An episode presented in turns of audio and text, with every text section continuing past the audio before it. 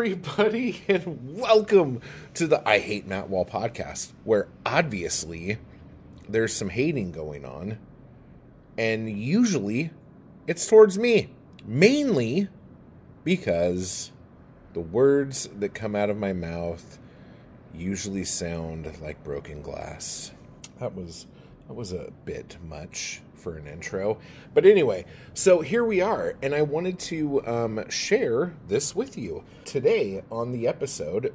Um, it's not going to be a typical episode. This is going to be basically the Q and A slash workshop that I did at the Sims Library of Poetry in Los Angeles.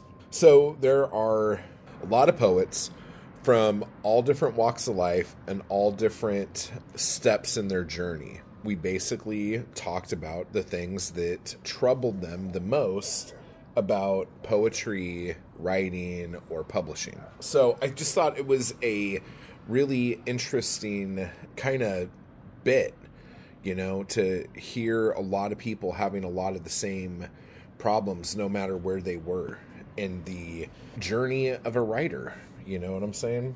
So it was kind of interesting. So I wanted to share that with you. And I wanted to share a little bit about the Sims Library of Poetry with you as well, because it's actually quite fascinating. Again, you can find um, more information about it at simslibraryofpoetry.org. Sims is the first black owned poetry library in the state of California and they aim to engage with the South LA community by offering the space to read, write, study, perform, and appreciate poetry.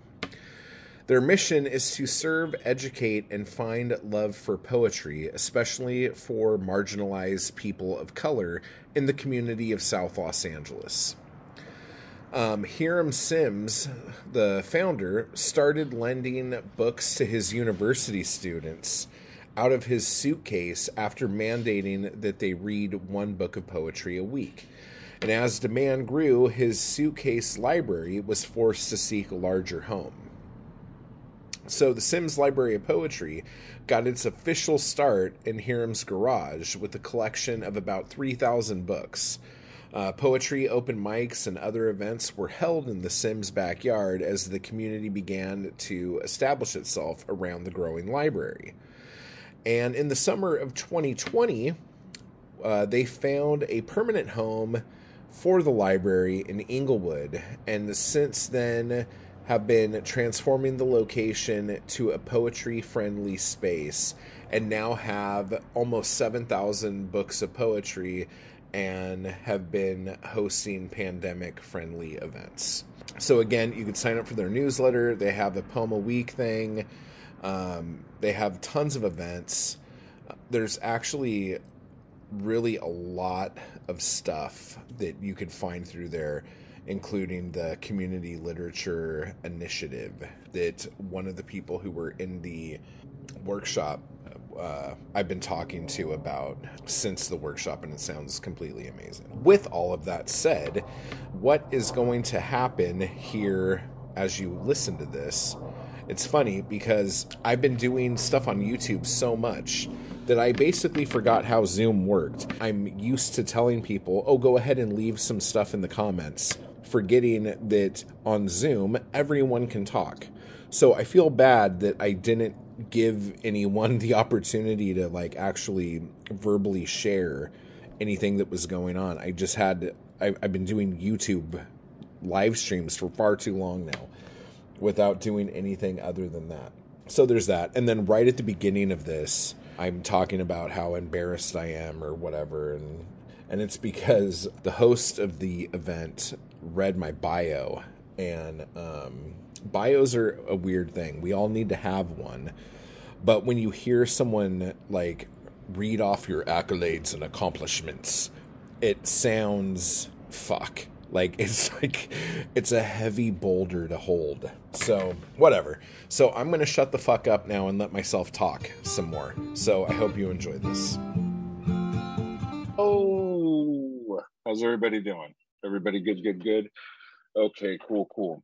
So, that was a little bit about me there. That was kind of hard to hear all at once when people say all those things at one time. It's kind of overwhelming. But I know that there's a lot of different people here who are probably on all different parts of their journey writing. So, because of that, if you guys can do me a favor here and in the chat, kind of write the thing that you struggle with the most or the question that kind of troubles you about whether it's writing, poetry, uh, publishing, uh, whatever that might be. So at least um, I can kind of tackle certain things that you are actually looking for help with. Because I could just sit up here all day and talk about stuff, and you guys might already know it. So um, if you guys can do that, that would be really awesome. And while that's going on, um, I'll kind of give you my spiel, my philosophy on writing, because everyone has kind of a a different road to get to the point that they're at.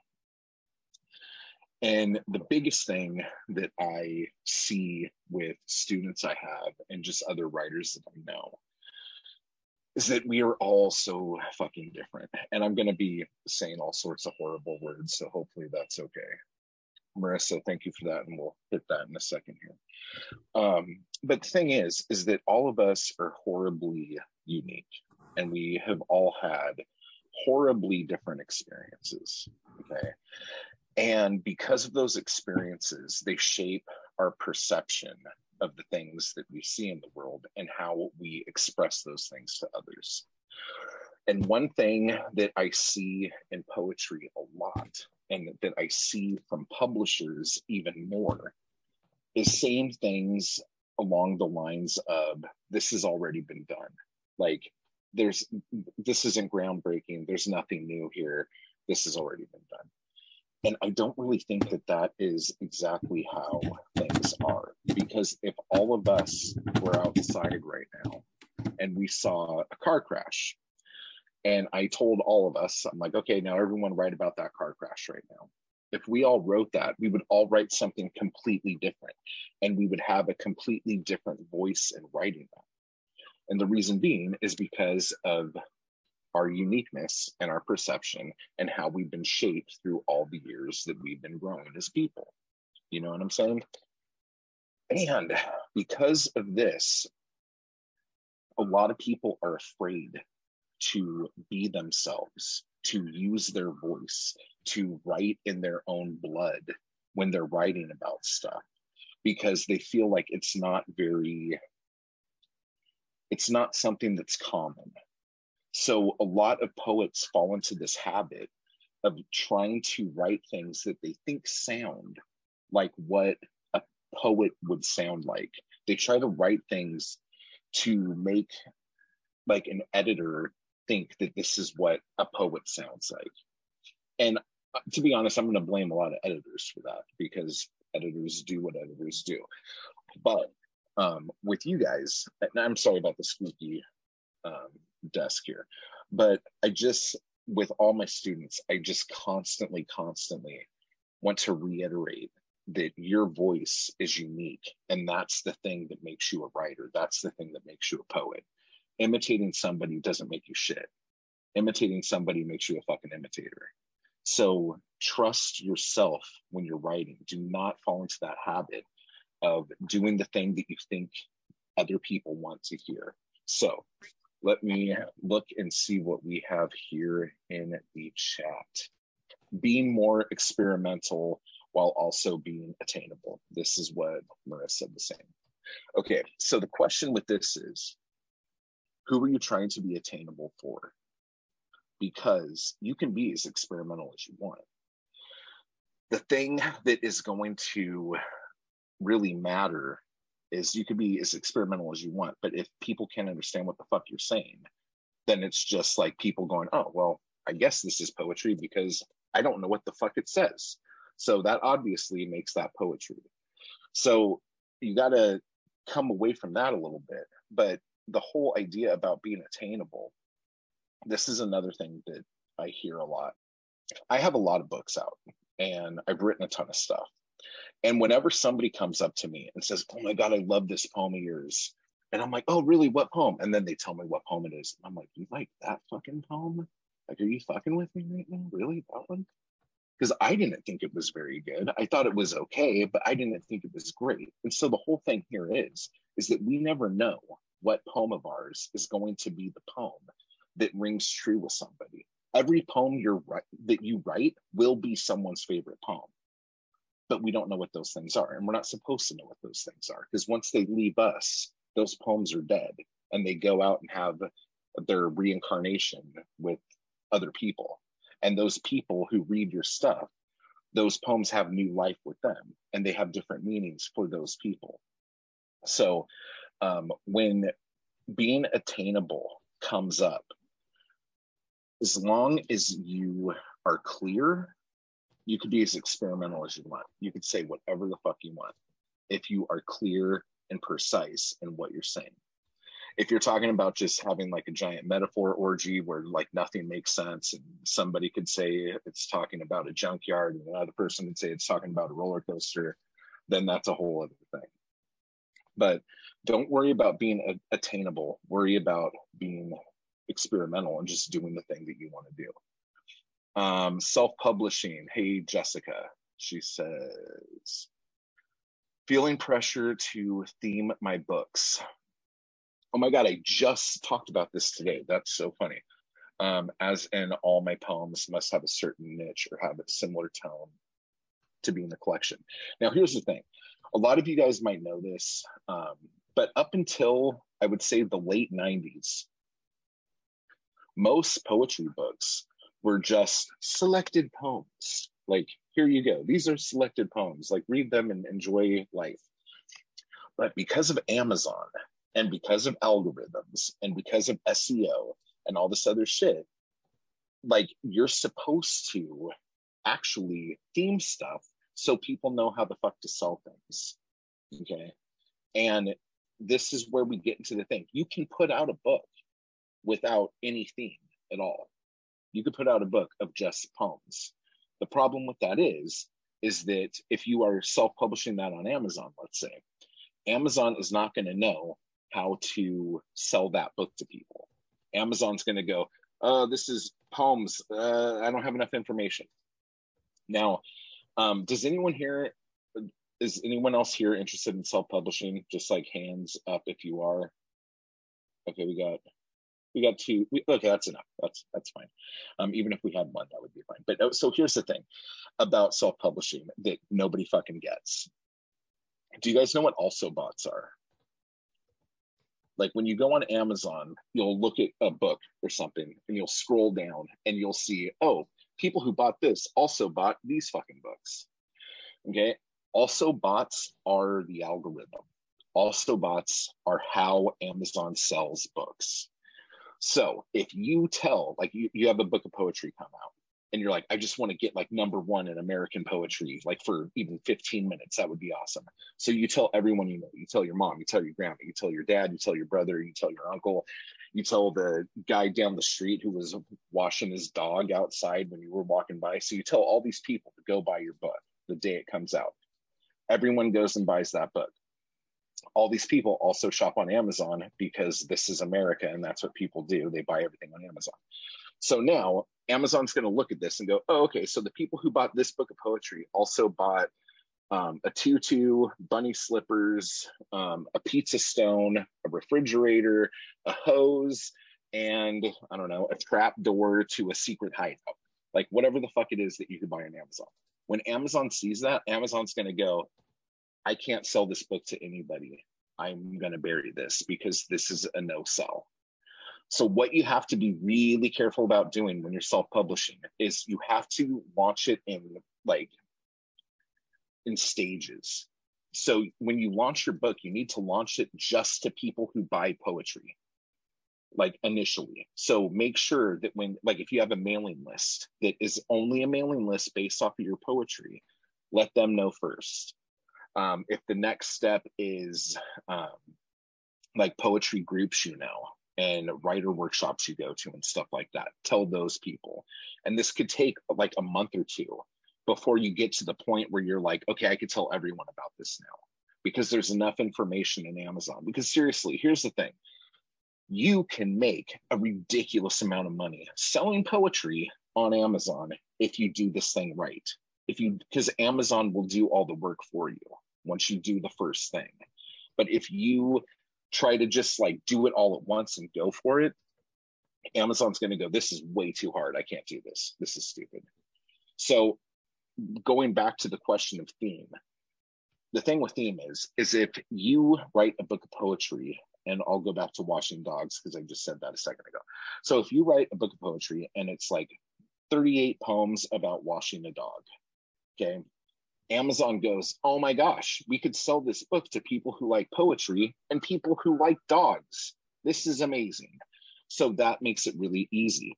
Now, now we're going to go back to editors. Editors at big places and even small presses. If when you go and pitch your manuscript to them, nine times out of 10, they're going to ask you, what's the theme? And you're going to say, uh, selected poetry. And they're going to say, try harder. What's the theme? and then you're going to say uh, coming of age and they're going to go closer try harder like because they also have to sell their books on amazon to be able to make their money so all of this revolves around being able to understand an amazon algorithm gosh isn't that horrible like trying to talk about poetry here and we ended up talking about robots that's not where we were going um Okay, so looking for more ways to have an authentic voice. Um, this is from Marlena. I'm horrible with pronouncing names, right? So I apologize up front to everybody. Okay, the thing about voice is how do you talk? How do you talk to your best friend? How do you talk to your lover? How do you talk to the people you interact with all the time. Like, what is your, how do I say this? What is your snappiness? What is your wit? What is your like level of, I'm not going to fucking take any more of this bullshit? Like, what are those things? Because that is your voice. And um, I don't know if I should tell this story. I'll tell this story. Okay there was a woman who had this book of poetry come out and um, she was an older african american woman and she was so excited about the book and when she was talking about the book i got excited like her the excitement level she had for her work made me like just i'm like oh my gosh open that damn book and start reading like stop talking and start reading the book and I was just over the moon ready for it. And when she started reading poems out of this book, and she was from the South, I think she um, lived outside of Louisiana, like outside of um, New Orleans, I mean. And as she was talking about the book, she was using a lot of slang and she was just so animated and like it was a joy to hear her speak and when she started reading the poems out of her book, it sounded like some white dude in London in front of a bunch of snooty, stuck up suits. I don't know. I don't know how to explain it. Her voice completely changed. And I was like, no, no, no, no.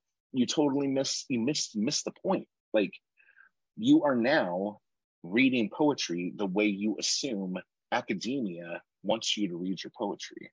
And in the poetry she actually wrote, her voice, like the voice of the poems, like it could have been anybody. Like it was just all over the place.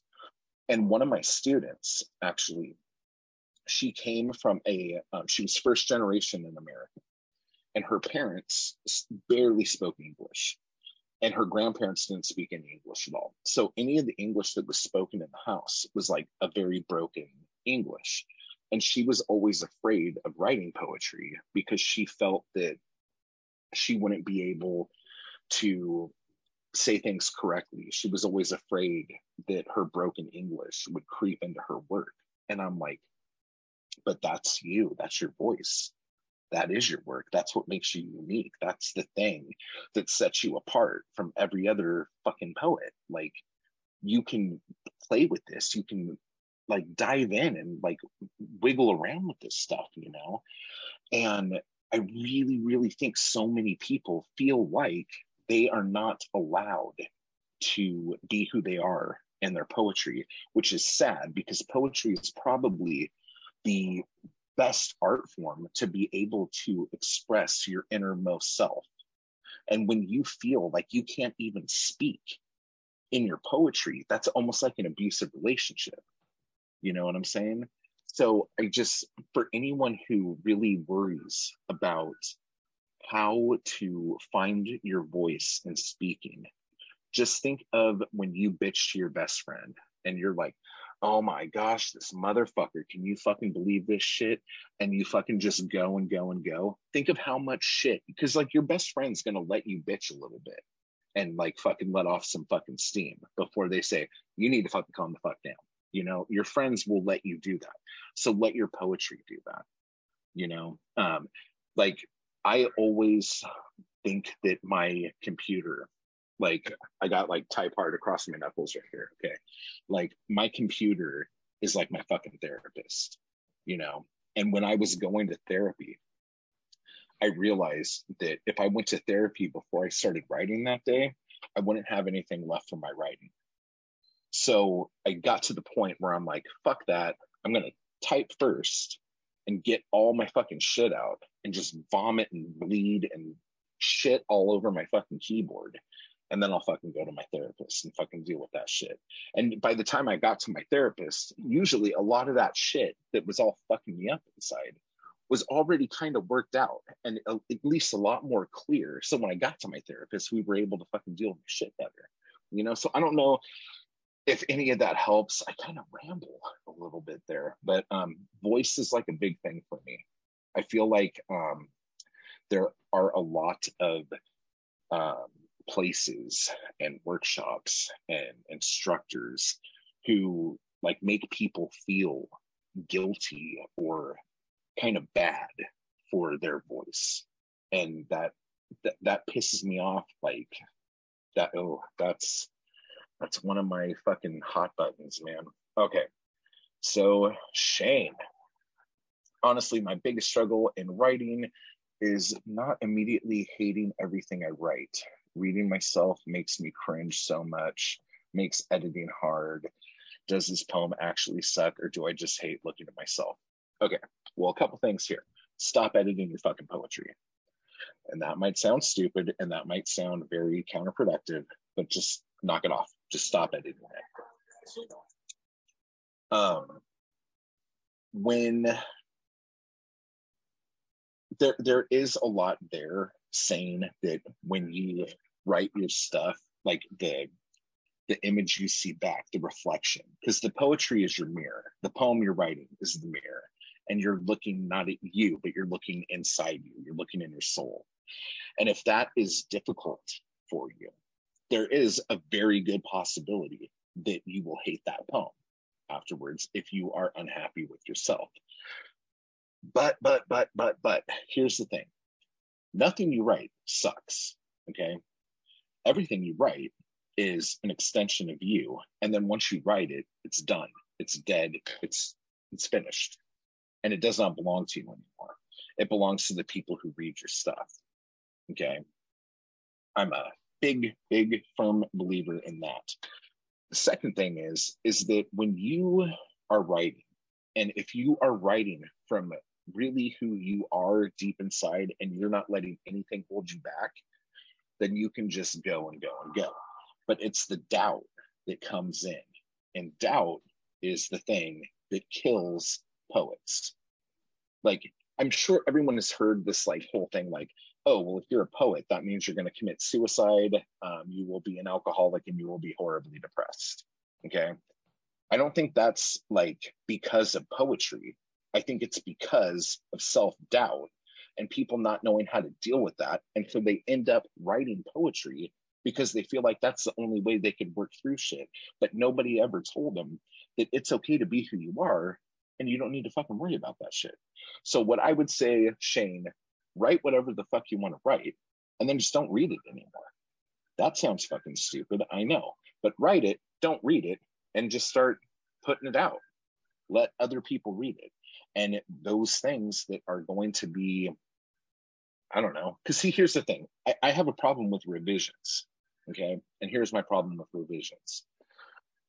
If you're writing something and you write it and then you put it away for a little bit and then come back to it and look at it again and then all of a sudden you have different words to put in there now if the words are still coming from you why didn't you just think of the right words the first time you know that sounds stupid but have you guys seen happy gilmore because we all know that uh, a good poetry workshop only is good when we start talking about happy gilmore so here's the thing happy gilmore he was um, a hockey player who wasn't very good, started playing golf and was amazingly good at it, even though he didn't understand the game. And then one day, while they were playing golf, he hit a hole in one. And he said to his coach, he's like, you know what? That was easier. I think I'll just do that for now on. Okay. That's how you should look at your poetry. Like the only reason why you think you need to revise is because you have been told that that is the way to write poetry. And why have you been told that way? because people were taught that way. Who taught those people? The people before them. So we just do this like constant cycle of everyone having to do the same thing that happened like hundreds of years ago because that's what some fucking dead dude said and we have to be okay with that. But if you're already coming up with the words, whether it's right now or later, if you come up with better words later, just write another poem. And now you got two awesome poems you know like you don't have to keep reworking the same poem to death i honestly think the reason why people rework the same poems over and over and over again i think that was a control thing from academia academia at one point to keep prolific writers down so the people teaching the poetry could hold on to their positions so they wouldn't have because if you have a genius in your class and somebody comes up to you and says what do you think about this well, they could either say, this is brilliant, or they could say, uh, why don't you work on it a little bit more and bring it back to me in a month? You know what I'm saying? So it's kind of a cynical view, but there are plenty of people who write amazing poems the first time. So um, I wouldn't worry too much about that. So I don't know if that answered your question, Shane. If it didn't, let me know and I will work on that a little bit more. Um, Marissa says, um, Umberto Eco said he wishes he died after every book he wrote, so he never had to explain himself to others and how they interpreted his work. But I like the idea that the work itself is dead once it's in the world. That is brilliant. I don't know if I wish I was dead after every book I wrote. See, I put out a book every month. I put out like a chapbook every month, and I have a couple like poetry books of like book book books. But like I do like anywhere from 32 to um, I don't know, 40 some pages every month so I could just keep putting stuff out so I don't have to worry about other stuff. And if I'm constantly putting out new material and selling new material and telling people about new material, um, I don't really have a whole lot of time um, to have people ask me what they think my poetry is about. Other than that, I also am very fucking clear with my poetry. And um, if you want to dig through and look through the lines and try to find other shit, you're more than welcome to do so. But it's kind of a fool's errand. And if you want to find deeper meanings, then find the deeper meanings. They're not there, but if you want to make them there, you can. And people will.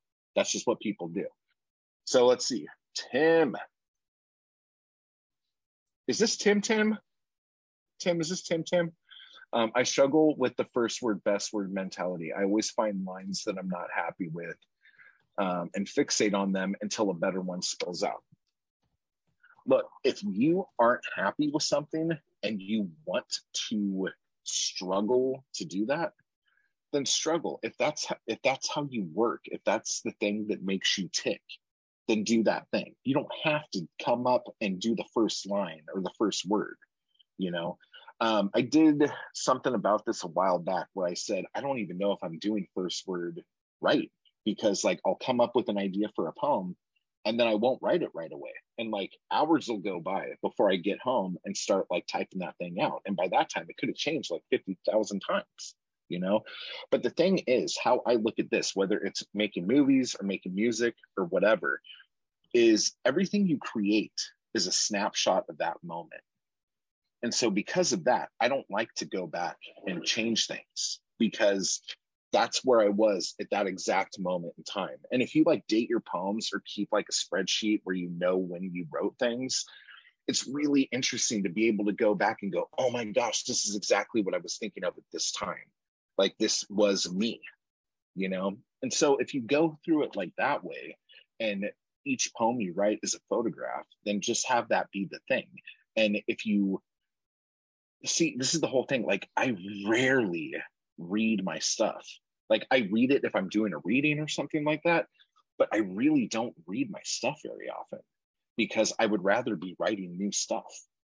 Like who wants to just like I don't know, like I can make a million analogies. Let's say you like lasagna and every night for the rest of your life you're going to eat lasagna.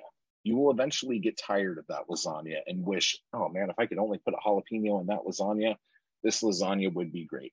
And every day you could come up with new things that you could put in that lasagna. But at the end of the day, you're still eating lasagna. So why don't you just go get a steak somewhere or a burrito? You know what I'm saying? So do you want to keep working on that same poem forever? Or can you walk away? Because I think an artist, I think the art is knowing when to quit, is knowing when to walk away. Because an editor is someone who just changes words in a poem a bunch. The artist knows when it's over so you have to decide if you're an artist or an editor there. Um, let's see. Marlena says, Matt, I get that. We read a whole lot of classics throughout school, so I get that. Standard English is a part of many of us. True, true, true. I've been told that about some of my poems. I do not curse like a sailor, but I love, I do love slang. So I do try to use it as often as possible. Yeah, dude, slang's awesome. And it kind of puts your poetry in a time capsule. And I know a lot of people want their poetry to be timeless, and that's cool. I guess if you only write 30 poems your whole life, having your poems be timeless is awesome. But if you write every day, being able to have these little like lighthouses that shine a light to let you know when those things were written is really really cool and fun. Um i do think a whole lot of people tried to sound poetic. Yes sounding poetic. That is uh, um yes okay. Um i'll write and revise a few times then send all versions out and see what sticks um, when I'm in my one off publishing months. Okay, that is really interesting. Um, and talking about doing that. How many of you guys do that? You write different versions of poems and send them out at the same time to see what sticks. Now, do you notice certain publishers or certain editors liking certain things when you do that? Because if you're not keeping track of what works with different places the the whole experiment is flawed. If you're doing it because you're like you know what? Here, here's a good example. A lot of people lately have been talking about how annoying it is that um like we're tired of reading stories of middle-aged middle-class white guys thinking about cheating on their wives okay every piece of literature that comes out has to do with some white dude wanting to cheat on his wife. And people were like giving authors a bunch of shit about this. And what I was trying to say to people was if the editors are the one who put this out, the editors are the one who are perpetrating the myth that middle-aged men like to cheat on their wives. So let's write books about it. We will accept any piece of fiction that comes our way as long as there is a middle aged white guy cheating on his wife. Okay, so it's not the writer's fault. The writers are just trying to pay their fucking rent and fucking put food in their mouth. You know what I'm saying? So if they know that this is what we do, this is what we do. So my question to you, when you do the thing about sending stuff out to certain publishers or certain editors, if you know, oh my gosh, if I talk about an ice cream cone in this poem, I know they're going to take it. And if I talk about going to the zoo, I know this magazine's going to take it. If you're doing that, then I applaud you because working that system and hustling that shit, that's how you got to do it. If you want to make money, writing fucking poetry, because we all know that there's not a whole lot of money in poetry. So we got to come up with the ways to do this shit. So if you can figure out a way to make that go, then make that fucking go. And I applaud you. That's some good shit. Cool, Tim. Hey, buddy. Um, oh yeah, late school, late school. That's all right. That's all right. Um, let's see. Replying to keeping track of what um replying. Oh yeah, yeah, yeah. Okay. So if you guys have any other questions as this is going, please feel free to drop those in there. Um, how do I feel about poetry contests? Wow. Do you want me to just start slaying fuckers right now? Like, what's happening? um, poetry contests are fine um, if you're into doing them, but poetry's biggest problem is that poetry refuses to grow. And no matter how many books Instapoets can sell and make more money than poetry has made in decades, the, po- the poetry industry, the poetry machine, does not understand how to make their stuff grow. So they put these contests together and they're like, here, like, we're to have this contest. And don't you want to have this thing? Winner of some prize that did this thing. Guess who's to know what the fuck that is? the same 15 fucking people who like submitted to that poetry prize. Like the prize industry is such a small circle and it's just the same poets over and over again. And there's not, and because so many people hate insta poetry in the poetry world, they want to rebel against the fact that insta poetry does well. So they're like they're biting off their own leg for no reason at all. But the thing here is this is the next problem. Um, libraries mainly only carry books if there's an award on it. Um, if you want like end cap stuff if you want your publisher to pay for an end cap barnes and noble or um, front facing things like that, if that's even a thing that Barnes and Noble is going to do anymore.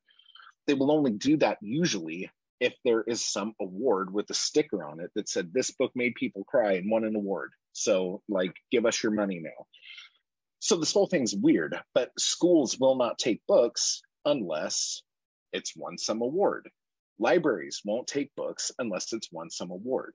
So you have to ask yourself if you are doing this award thing, are you doing it to do these other things? Like, do you have an MFA? Do you have a degree?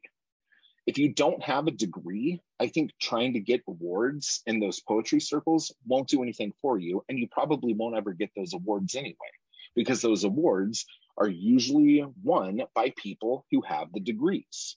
And then the degrees and the awards are the thing that get you your book deal. If you don't have those things, that world is not going to be a thing for you. So the best thing for you to do is hustle your ass and sell your book yourself. Like most of you probably don't know who the fuck I am.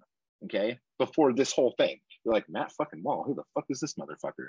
But I've been doing this for fucking years and I support myself hawking fucking chapbooks of fucking little fucking poems. Like, what was this first poem here? I will read you the first line and you can tell me. Uh, he was flapping his flaccid, co- flaccid cock around, and it looked like rubber with the force of the beds. Okay, this is not fucking highbrow literature here. Okay, but being a poet and writing what you feel, writing what you think, and then trying to sell that thing. Most poets have this weird fucking thing where they think all I have to do is be a poet and have people like me and be good and then someone will come and take my stuff and sell it to the world and make me famous. We are so fucking privileged living in this world where any motherfucker can publish anything at any fucking time. Every single one of us has the ability to have millions see our work at any time. And poets from even 20 fucking years ago would have slit a fucker's throat for that fucking ability. And we still are like, oh, won't someone fucking discover me? Like, you have been discovered. I am giving you permission right now to go hustle your ass and fucking make a shit ton of money being a poet and be able to tell all the people who told you you could never do that to suck a bag of dicks because you were able to fucking make money as a poet. Do you guys see what I'm saying? You have so much ability right now to do whatever the fuck you want. Oh, Jesus Christ. All right.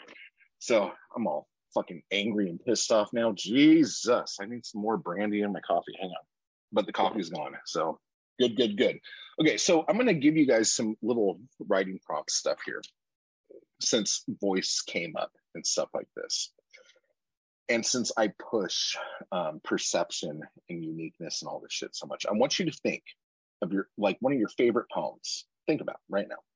I said it, so now it's in your head. You already know what poem you're thinking about. Now, if this is a poem you have memorized, this will not work. So if you're thinking of a poem that you have memorized, fuck that poem off and find find a different poem that you just like a lot. Okay. Now, I want you to write that poem. Write it right now. How you feel, write that poem. And that poem you write will be a completely different poem than the poem you read, the poem the, the poem you fell in love with it will be a completely different thing because it's you. It is coming from inside you. You are being able to put that poem out there using your unique perception of what that poem did to you and for you. You know what I'm saying? So you don't have to do it right now, but sometime within the next day, I would say, do that thing just look at how much your voice shines through when you do not put doubt in front of it, when you do not put rules in front of it. Just let it flow. Let it be. And I say this all the time like, poetry should be like water. Like when you're typing, it should be like your fingers are faucets and just water's pouring out of them. You know what I'm saying?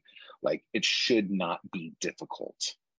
As soon as you make poetry difficult, it's a completely different fucking thing. Now you're making puzzles. That's not fun unless you're into Sudoku and shit like that. And then if that's what you're into, you can do those things. But poetry itself should be just a flowing, free thing, you know? Let's see, we have. Thanks for validating what many of us have noticed about contests. Oh my gosh, you know what's funny? People have known this about contests since fucking forever. How uncanny. I did this very thing this afternoon. Boom. See, we are all connected here through this weird ethereal poetry thing. Well, let me do my shilling. So I teach this thing called Poetic Anarchy. Um, it's based off of my YouTube channel. Um, I don't know. I will put a link somewhere or something like that. But it's basically um, I do like three lessons a week, and um, we have a live stream uh, where we talk about all the stuff we're doing, and then we put stuff out. So like um, this is the second poetic anarchy book, the first one's around here somewhere. But um, Oh yeah, you can go to my website, I hate mattwall.com. There you go. That's way easier. I should have just told you guys to do that. Damn it. Oh, all the links. This is amazing. Wow, that's cool. But it's basically this whole thing where like you guys already know how to write. Everybody knows how to write. Because the one thing everyone always asks me, like when they hear of all the shit I've done, like all the movies I made, all this other stuff, they're like, how do you do that? Like that's that's amazing. How do you do that thing? Everybody already knows how to do that thing. What they want you to tell them is they want you to give them permission to do it. They don't want you to say, oh, yeah, you sit down and you fucking type. Like everyone fucking knows that. Anyone who's ever read a book knows how words flow across the page. You know what I'm saying? So when people are asking, like, how do you do this thing? That's amazing. I can't believe you you wrote a whole book of poetry. What? How do you do that? They want permission because they've always wanted to do this thing and they'll tell you oh i've always wanted to do that but you know uh, time constraints and uh, you know there's not a lot of money in it. There's no future there, you know, but, and all they want is for you to say, you can do that. Go do that thing. Just try it. Try the thing. Do the thing. So, anyway, um, so the whole deal about the poetic anarchy class is that everyone can do this shit already. Okay.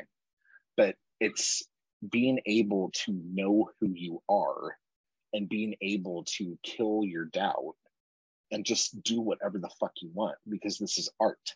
If poetry was, see, this is the other thing, like being able to judge art objectively or subjectively. poetry is the only real written art form that people judge objectively. And that's fucking ridiculous. It's art. It should be judged subjectively. There should not be parameters as to why you judge something a certain way. So just little things like that. It's like a philosophy more than anything else. And there's like five, um, if you go to poeticanarchy.com, actually, um, there's like five classes. Like there was like a free week long workshop that we all did. And if you want to just see if you dig it, because if you don't dig it, then you know what the fuck, it's fine, and just keep typing and keep writing do your thing. But if you're into that shit, then you could definitely go check that out. What are you guys working on? Which one of you guys has a manuscript that's right about to come out? That's right about to get picked up. There it is. Can I read a, one of my poems that I really like? Congrats on the book, by the way. That's awesome. Um, okay, so I will read this poem called Paris out of The End of Everything. Um, this book kept me, whoa, I have bookmarks falling out. This book kept me from killing myself, just like a weird little side note. Like, if I didn't have poetry, um, I would not be here right now. Like, this saved me, basically. Okay. Oh, so, Paris. The Eiffel Tower. It stands large and erect. I want to say that it looms. Looms. I'm just going to do it like that. Um, but most would look at it and say magical, majestic, etc. There are trees down below it. They look small from where I am, like bushes, but I'm sure that they're all tall trees. Ah, beautiful, beautiful Paris. There was a woman. She's holding an umbrella open above her head. It's black and white, splotches like a cow, a milk cow, black and white. She has a big black bow holding back her blonde ponytail. She is wearing a slim, sleek black dress, It's short, barely covering her prize. Her purse, bag, matches her dress, so do her shoes. I look down at my feet. I'm wearing slippers. Sometimes I go out like that on accident. Today, it was on purpose. I look at my sweat shorts. There's a large hole right next to my balls from me scratching them. I'm not wearing underwear, and anyone who looks could probably see what there is to see. My hoodie is zipped up. It's black, like the dress that the woman wears the woman who is protected from the elements by her umbrella that looks like a cow. There are words beneath her. I can't read them. I'm a little too far away. My glasses aren't that good. I squint, hoping it'll help, but it doesn't matter. Some asshole just blocked my view by standing between me and the greeting card display here at the post office in the middle of the desert, in the middle of nowhere in the south of California. So that was just a little fun thing. Oh, thank you guys. Yeah. So um, I just um, was actually talking about that today.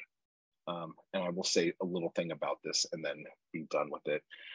But this was like my first like poetry book book that was out in the world kind of thing. And I knew that a lot of people in the poetry landscape would read it. And so the first, because like putting together a manuscript is really important and how you place poems in the book. So having this poem, this book start off with a poem talking about Paris, like all of these poets, and they're like, oh yes, Paris, Paris, yes, Paris. Oh yes, yes, I know Paris, yes. And then I explain Paris and all this other shit. And I go talking about a beautiful woman. And they're like, oh yes, we know beautiful women, we know beautiful women. And it's like, yes, yes, yes, yes, yes, all this stuff. And then it goes down into my depression and me outside wearing slippers and clothes with holes in them and then we realize that I'm not in Paris at all, that I'm in a post office in the middle of fucking nowhere eh, out in the desert. And the isolation that that causes causes the book, the end of everything. My like battling depression, battling with my fucking insurance, trying to get a fucking therapist, like the whole fucking thing. It the isolation of it brings it to where now you know what this book's going to be about and now you can go through it and understand it. Thank you. Thank you marlena. That is great. Jessica says i want to know about your first year writing poetry. Um was like always this confident shit? Confidence huh? That is weird. Um the first two poetry books that i put out were in I want to say like 2004, 2005. Here's the funny thing. I got it. Like I won some fucking award and I wish I knew what the fucking thing was called because I would be something good for my bio. But like in 2002, 2003, I sent a poem out to something. And then um, they're like, oh, yes, you have won this award. And I'm like, oh, that's cool. And they sent me like a certificate and all this other shit. And um, then somebody else hit me up and wanted to put the poem in a book or something like that. It was like a um, best American whatever thing. I thought the whole thing was a fucking scam. And I'm like, this is bullshit. Fuck this. Fuck you guys. Eat shit. Take your fucking certificate and fucking smoke it. And um, years later, it turns out it was all legit and real.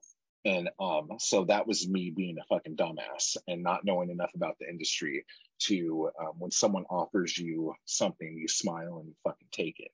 But me just assuming that everyone was out to get me, I was like, oh, this motherfucker, are you fucking for real right now?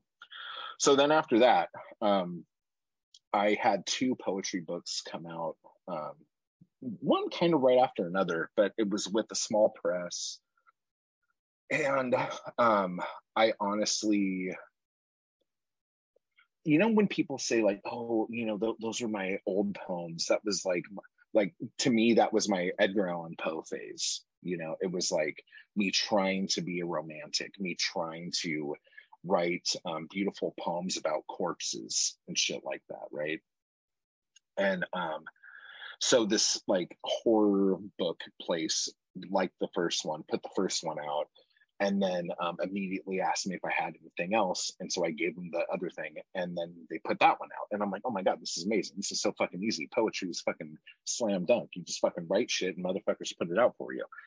Um, and then I never got paid for anything ever, and um, it was a total fucking scam. Like my books got out there, I guess, but like I don't know if anyone ever fucking read them or what the fuck ever happened to them.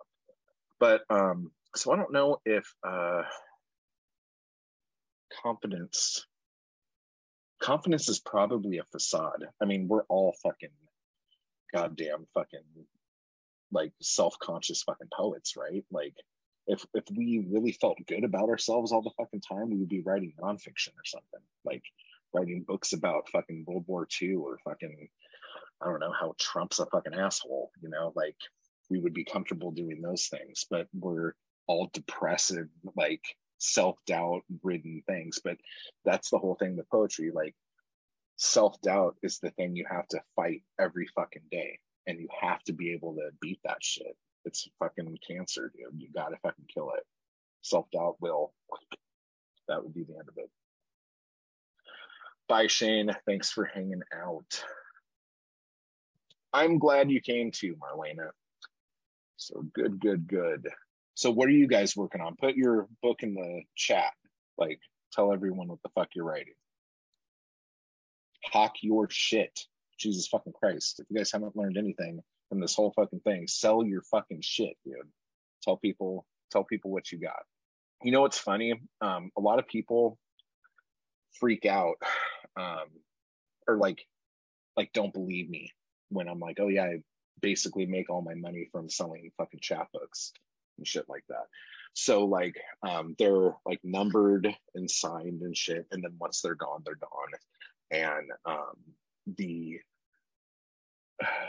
one of the ones that was really special to me, it was called Pharma Phoenix Rises, and it was about um, being because when I found out I was going to have to go on a bunch of medication for my depression, I freaked out because um, whenever I've been on medication in the past, like my creativity just dies. It's just like dead, dead, dead, dead, dead.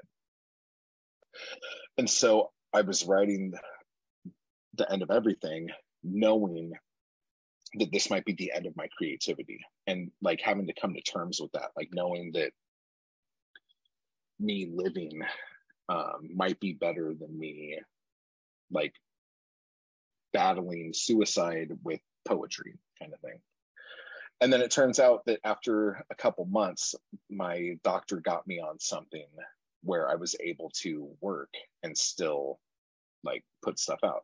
Well that chapbook just sold out and i'm like there's a part of me that like kind of hurt. I'm like oh my gosh i don't have any more of this. This is gone now. And it like freaked me out because on antidepressants too and I stopped YouTube writing and everything. I totally agree with the creativity thing. Yeah, you really like, um, and this is one of those things. Like, I never felt like I was allowed to tell my doctor, "You're wrong about these medicines. Like, these are not working for me." Because I was like, "Well, he's a doctor. He has a degree. Like, who the fuck am I? I'm just some fucking schlub that needs a bunch of fucking meds, right?" So you have to be able to really have an open communication with the person that's pumping you full of shit and be able to fucking say like this is not okay and they will eventually get you on something good if you if it's something that can happen um Van Gogh's yellow phase from his depression meds oh no way that I did not know. That's fucking awesome. That is so fucking cool. Um, not to say meds don't crash you out creatively. You can do that. I'm just trying to silver line it. Oh yeah, totally. Um, well, the silver line on my end was that um, because I moved into a different area, my insurance is like useless fucking here. So I had to get another insurance, and because of um, how they do open enrollment and shit in California, I don't know. Long story short, I didn't have insurance for like basically nine months, so I'm not on medication anymore. Probably should be, but you know, let's wait for the crash and then we'll fucking cross that bridge when it comes, I guess. But yeah, healthcare, so good. Ah, so you guys are awesome, and we have um, websites up here. Poetry book about growing up in Cleveland, Ohio. Oh my gosh, look at this, telling us the theme. This is exactly what you're supposed to do. You got to keep keep keep taking that theme and whittling it down until Amazon knows what to do with it. Hey, no problem. Thank you for having me. It's so cool to like talk to people that I don't know. So this is fun. I know some of you, but yeah, like being able to talk to like a bunch of new people is great. So yeah, so unless you guys have other stuff to talk about or anything like that, um, I'm pretty much uh, you can put a fork in me that was it. I hope you really enjoyed yourself. If you have any questions about any of the stuff I was running the liquor about, um, feel free to send me an email to i hate matt wall at gmail.com or leave a comment if you're watching this on YouTube. Remember to give this fucking podcast five stars anywhere you listen to it because that's just the right thing to fucking do. Um, you know, keep buying my books, Last Chance, um, poems about last chance gas stations. It's up now on my Etsy shop. Black Market Blood Drive is out now on Amazon. And Hoarywood, um, Confessions of a Low Budget Horror Filmmaker, is uh, a new chapter is supposed to go up right now. Like as soon as I'm done with this, I'm supposed to be doing the thing. I don't know if I'm going to do it or not. We'll see. So, type hard, everybody, and I will talk to you later. I just want to give a quick thanks to those people who make these videos possible Anarchy Crew and my followers on Patreon. I appreciate the hell out of you guys. And thank you so much for keeping me going to keep this content possible. You guys are awesome. And if you'd like to join the crew or the Anarchy Crew, just hit the join button beneath this video. And if you'd like to become a member of my Patreon, you can run over to the link down below to do that as well. Thank you.